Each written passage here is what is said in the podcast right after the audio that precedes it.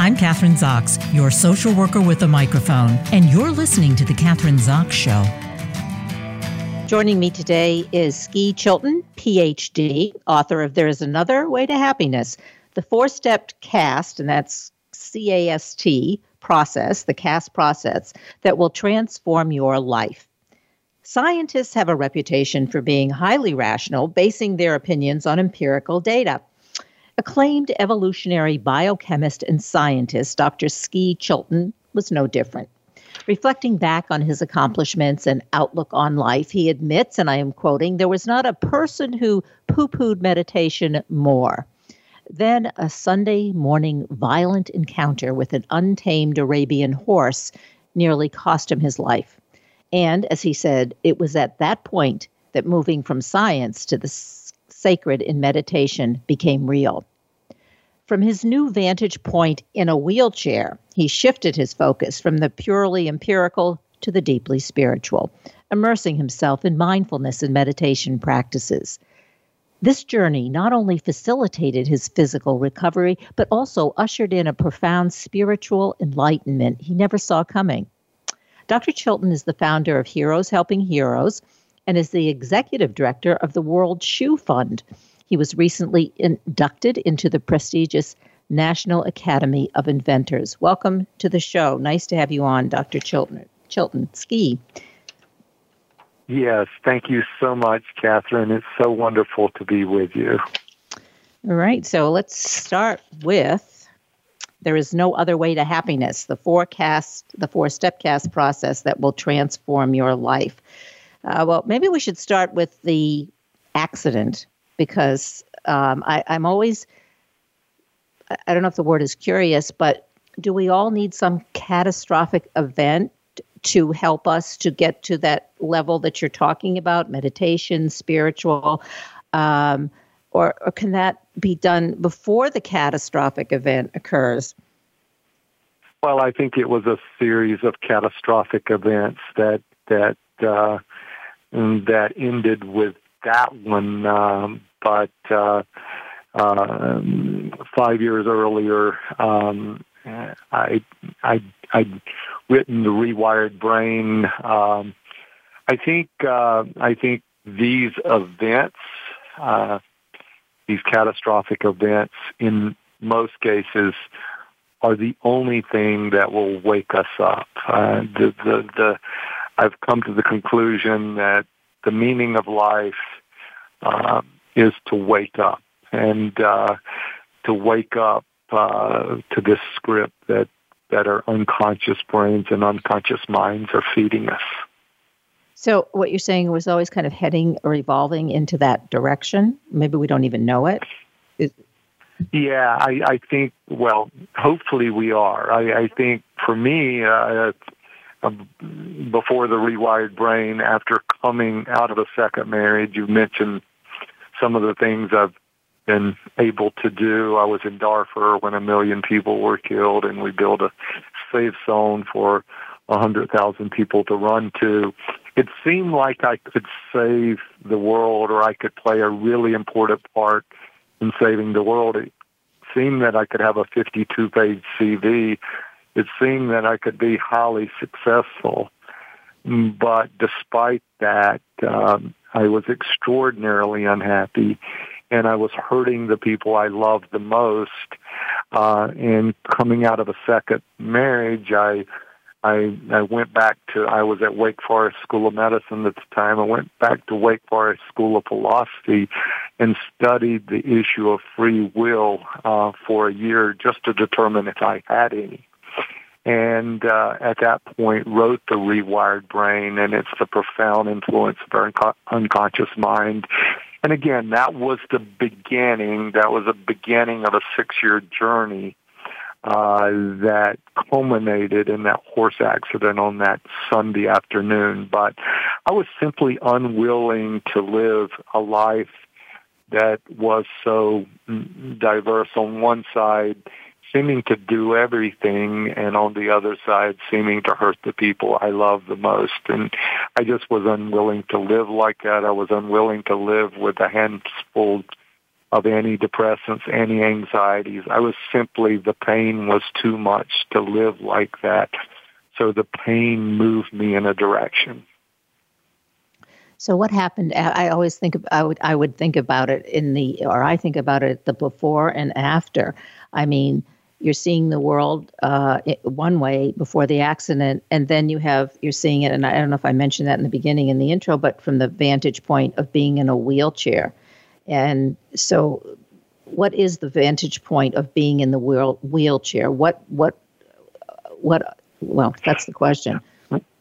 yeah. Well, I I think so I live in Tucson, Arizona. I was recruited here from Wake Forest University School of Medicine. As I said, I'm at the University of Arizona, and I brought two Arabians here uh, from from um, actually from Florida. One that I'd rescued, a five year recently gelded horse, and uh, uh, I, I grew up in a house without a bathroom, so I, I'm enough of a redneck. I believed that I could train that horse, and uh, it bucked me off five times, and then um, then one uh, Sunday morning, the horse tried to kill me and completely broke my pelvis in half. And 50% of people who have this accident die because it cuts their femoral artery. At that point, the mindfulness journey that I had started on, it went to a mindfulness journey on steroids. As I sit in front of a palm tree, I call divine presence.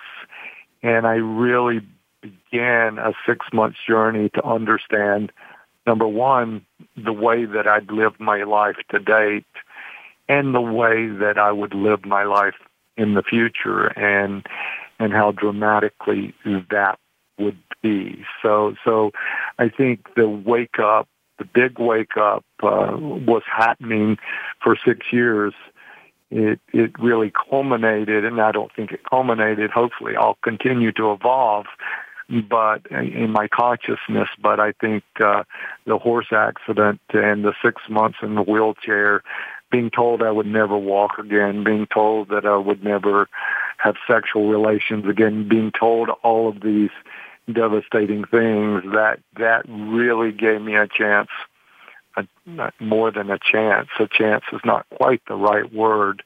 Uh, out of desperation to move through the steps of mindfulness and to develop this this four step method of mindfulness uh, uh, that I reveal or I talk about in in my new book, The Rewired. I'm, I'm sorry, in my new book, There is Another Way to Happiness. So let's talk about the four step mindfulness because uh, the four step CAST process, process, right? The C A S T process. Okay. So, um, as I understand it, four vital stages consciousness, awareness, surrender, and trust. That that is that is the four steps. Uh, you know, I think um, Eckhart Tolle, who I revere uh, from many of his teachings in The Power of Now, uh, he said the initial start of his waking up, in fact, it was his entire waking up, was waking up to the fact that there were two me's or two hims in him. Uh, we have in our, our brains, and again, I'm an evolutionary by biochemists and geneticists, we have this 60, 70 million year old brain in the back of our head. It's unconscious. Uh, it's driving for most people 95% of their feelings, their anxiety, and ultimately their thoughts and reactions. Uh, and it was designed uh, for another time. It was designed for humans that were going to live at most to be 25 years of age, and its only its only job was to move our genes, our precious genes, to the next generation. So wasn't designed to make us happy. In fact, it was designed to make us extraordinarily unhappy because it's going to remember every threat. It's going to remember every competitor. It's going to try to take out every competitor. It's going to to do everything it can everything that's possible uh, to pass on the precious gene. So there is also in the front of our heads the, the this prefrontal cortex or this neocortex, and so it's the conscious mind, and and we have this fight within our head going on constantly. Uh, um, and I call the the the unconscious mind the me. I call the conscious mind the I. And we have to determine. Uh, the first three chapters of my book is who is I, and then who is me, and how do I find my I in the middle of my me storm. So step one is is certainly awakening the consciousness. This battle is going on. These two. Can I interrupt you? Because I, what about uh, you're a geneticist, you're about you're a scientist, and what yep. about for those of us who are not scientists who uh, maybe don't have the same kind of understanding that you do, the evolutionary process that goes on in our brain, or the stuff in the back of the brain that really isn't working well for us because in uh, we weren't. It's not working for people who live to be hundred years old, or uh, so. Can we understand it? Can we, let's say, if we're reading the book, can we utilize it? Uh, you know, the go through these stages easily, or is it, you know, for the the average person, I guess, you know, the average reader? Yeah. It's such a good question, Kathryn. Uh, this is my sixth book. I wrote uh, Inflammation Nation, which was Simon and Schuster's lead health book in 2005. That was my first book. I think it's taken me six books to take extraordinarily complex philosophical and scientific concepts and put them in a, a way that that all of us can understand. And that's not been an easy process for me. I had a, a mentor. I had written a book with Lisa TerKeurst, who's a very, very well-known uh, um, spiritual and religious leader called Made to Crave Action Plan. And she would just, she would almost shout at me and she, and because this particular book was what we eat how we eat, the correct diets. And again, my first four books were on that. And she would just look at me and say, you know, they don't care why it works. They only want to know when they go in the grocery store, what do they buy? So she taught me a lot, and I, I do think it took me six books because these are, I mean, this process I'm talking about is a philosophical process called dual process reasoning. Uh, dual process reasoning is not easily understood, but I think what I do in this book is I make myself extraordinarily vulnerable because if you're going to understand these concepts, you got to understand them in the context of heartbreak, in context of things that that people can identify with. So yes, I believe the steps are easy. I, I, I just looked last night. I had 18 reviews. Uh, it just started um, on Amazon, and, and, and it's a 4.8. So I believe people can read this book. One of the things you talk about is in, in the book is uh, let go of ego, fear, and the illusion of control. I think that's really a uh, one of those things that I think m- most people wrestle with are even conscious of wrestling with it every day, letting go of ego. Uh, we all have that illusion, I think, especially in our, you talk about context in the United States, this illusion of control. Uh, we think we can control everything. How do you, look, can we talk about that concept? Because uh, uh, the letting go of the ego and uh, maintaining this illusion of control. Absolutely. So, as I said before, I, I started out in a house without a bathroom in the Appalachian Mountains. I was severely dyslexic. I was put in a trailer behind the school, and I'm sorry, I'm going to use this word. The trailer said retarded trailer, and that was in the 70s. And I was put in that trailer uh, because that's what you did in Appalachia if you didn't know what a, if a kid couldn't read that created, I wouldn't say so much an ego, but an extraordinary feeling of unworthiness that I spent the first 50 years of my life trying to fill. Now, I I did extraordinary things. I you know I got a five year PhD in biochemistry in three years, trained with the Nobel Prize winner, got to Johns Hopkins, uh, head of molecular medicine at Wake Forest, blah, blah, blah, blah, blah. As I said, a 52 page CV, if the point was, was if that worthiness could have been filled by Western standards, I would have filled it. There was, um, you know, again, five companies, 160 publications, blah, blah, blah, blah, blah. It's, but with each mountain climb, there was a bigger one right in front of it.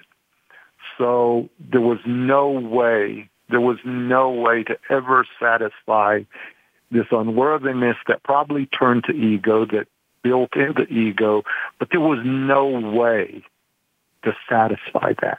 It, there was no accomplishment. I'm, I'm certain if I'd won the Nobel Prize, I would have seen the next mountain. There was simply no way to to to to do enough to feel worthy or to feed that ego that was being driven by uh, again this childhood trauma, this shadow work, this whatever we want to call it. Well, one of the things that you have done, and we don't have that much time left, which I was really hadn't what wasn't aware of, I guess, uh, and I mentioned it in the intro, is that you uh, have been the executive director of the World Shoe Fund. Uh, and I found that fascinating. I, I wish I, I want to just uh, touch on that because uh, we don't have a lot of time left. But what is the World Shoe Fund? Well, let me just say that I've been in Africa for 25 years. Uh, I've I've worked with several nonprofits. I just got back from Ghana. The World Shoe Fund is um, we have taken uh, a, a we have designed a shoe with Nike and Adidas and other folks called the World Shoe, and I'd love for people to go out and look at it for because this is a for-profit that is driving a nonprofit. The man who first took me to to Africa was Manny Ohonme, and I don't have time for the story, but he called me out of nowhere. He's he was a Nigerian successful businessman here in the U.S. And he called me, and, and again, it's a longer story, but he said, I, I want to take you to Africa and I want to mess you up. Africa will mess you up. And 25 years later, and again, the story is a rich story, and I tell it in, in the book, but 25 years later, uh, we just got back from Ghana. We have built a factory that will manufacture 5 million pairs of these world shoes per year. It's like a croc, only it was designed as a performance shoe. Uh, right now, I think we're within the top 20 uh, shoe companies in the world, and we've not show, sold our first shoe just off, off of back orders. So, well, I was. I just uh, want to interrupt you for a minute because I went online to the website and it said, uh, which I didn't know, and I don't. Shoes are one of the most effective disease fighters in the world. Because I, I want you to respond to that. Six hundred. Am I getting this correct? Six hundred million people live without them, and yeah, that that that was the yes. Yeah. Well, and again, Manny has put 10 million pairs of shoes on 10 million very, very poor and orphan children. We, we just want to amp that up. But again, this shoe has an antimicrobial within it. And, and again, the way that many or most diseases come into children in the developing world is through their feet. Uh, and so this is a shoe that we put on children again, it's an antimicrobial shoe. Uh, we're, we're, again, our first factory will make 5 million pairs per year, uh, putting those shoes on children throughout Africa. We're looking at other locations in South America, uh, in other parts of Africa, in Asia. So, so, uh, again, it's a for-profit people buying it in the U.S., those that that those revenues will then go to make shoes for children in Africa. So in Africa, but also what you're saying extended around the world in developing I, countries. I'm sorry. Yeah, I say Africa, but the developing world. Absolutely. So it seems to me, getting back to your story or stories, you keep on going. You do keep on evolving and doing and creating. Uh, and uh, I, am going to say saving the world. I mean, this is uh, in you haven't stopped, but I'm saying it in a positive way. Well, I, I'm blessed with creativity. This dyslexia, when parents come up to me and say their kids got dyslexia and they're so sad, I go, congratulations. Congrat- this, so what I have is creativity and I don't know where it came from. And I see it as just a big old miracle. And I've got 30 some patents and six companies, but uh, that I've started. It's, I don't know where it, it's all a miracle to me but that being said, now I see it as a miracle. Now I see this journey.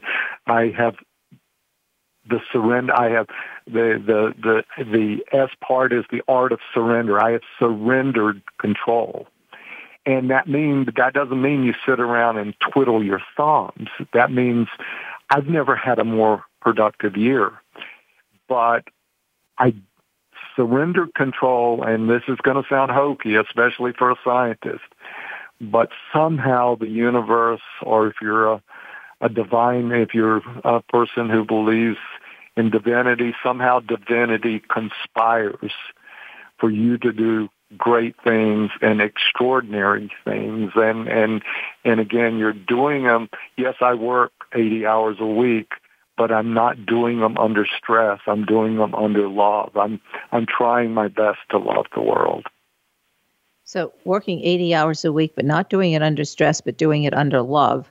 That's uh, uh is that? I mean, I'm saying that sounds unique. It, it, I, it, would be nice if all of us would, I guess, would be able to do that. But that that's pretty special uh, to be able to do that and to not feel stressed out because I think a lot of people uh, actually they are working 40 68 hours a week but are feeling under constant stress so i said if we read your book we'll be able to kind of like slow down take time i absolutely i you know i i'm i'm getting to the age where i'm thinking about slowing down my science and moving to loving the world more and hopefully writing more books on a sailboat. I love to sail. So, but I meditate three times a day. That's critical. I connect uh, three times a day for me. At the, in this book, the last part of the book is 13 weeks of meditations that that I've designed for the folks, and and uh,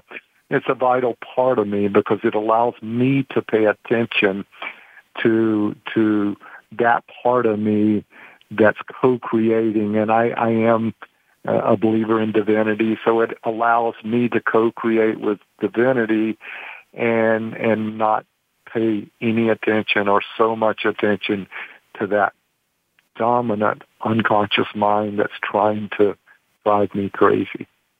Uh, Dr. Ski Chilton, um, really a pleasure talking to you today. He's a distinguished innovator, academic, and entrepreneur, as you can tell by the interview. But uh, can you give us uh, websites to go to for more information about your book and or books and the work you're doing? Sure. Um, eh, I'm on Instagram at Dr. Ski Chilton. I'm on uh, uh, Facebook uh, the fan page, Dr. Ski Chilton. Uh, again, uh, I'm on uh, TikTok at Dr. Ski Chilton.